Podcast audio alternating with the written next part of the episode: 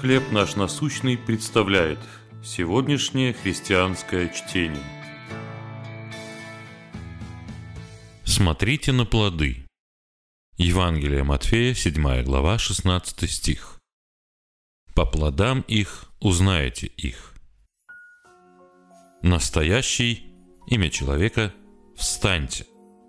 Такими словами завершается игровое шоу «Сказать правду». Четыре известные персоны задают вопросы троим незнакомцам, которые выдают себя за одного и того же человека. Двое из них притворяются, а участники должны определить настоящего.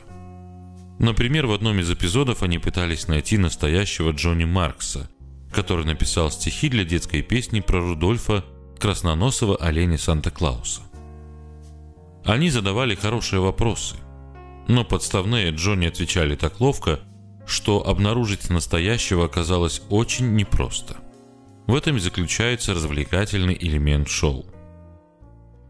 Когда встает вопрос о лжеучителях, их разоблачение совсем не похоже на телевизионную игру, но тем не менее сложно и бесконечно важнее.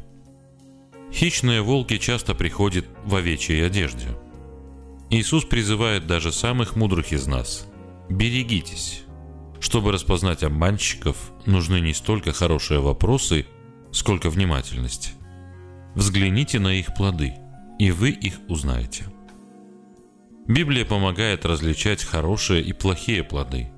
Хорошие плоды – это любовь, радость, мир, долготерпение, благость, милосердие, вера, кротость, воздержание – при этом смотреть нужно тщательно, потому что волки – мастера притворства.